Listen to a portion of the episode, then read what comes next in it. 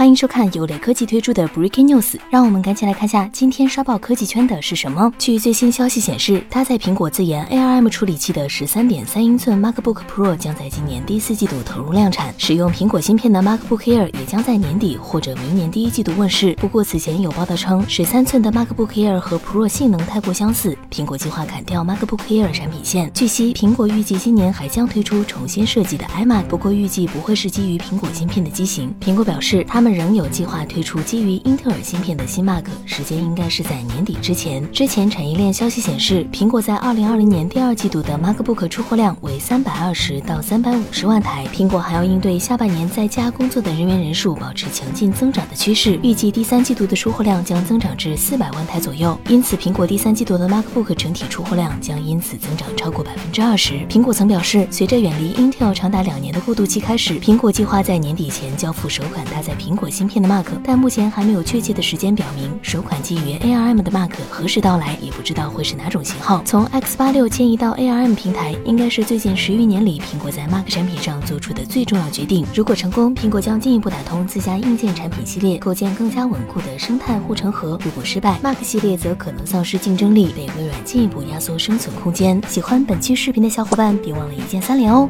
我们下期再见。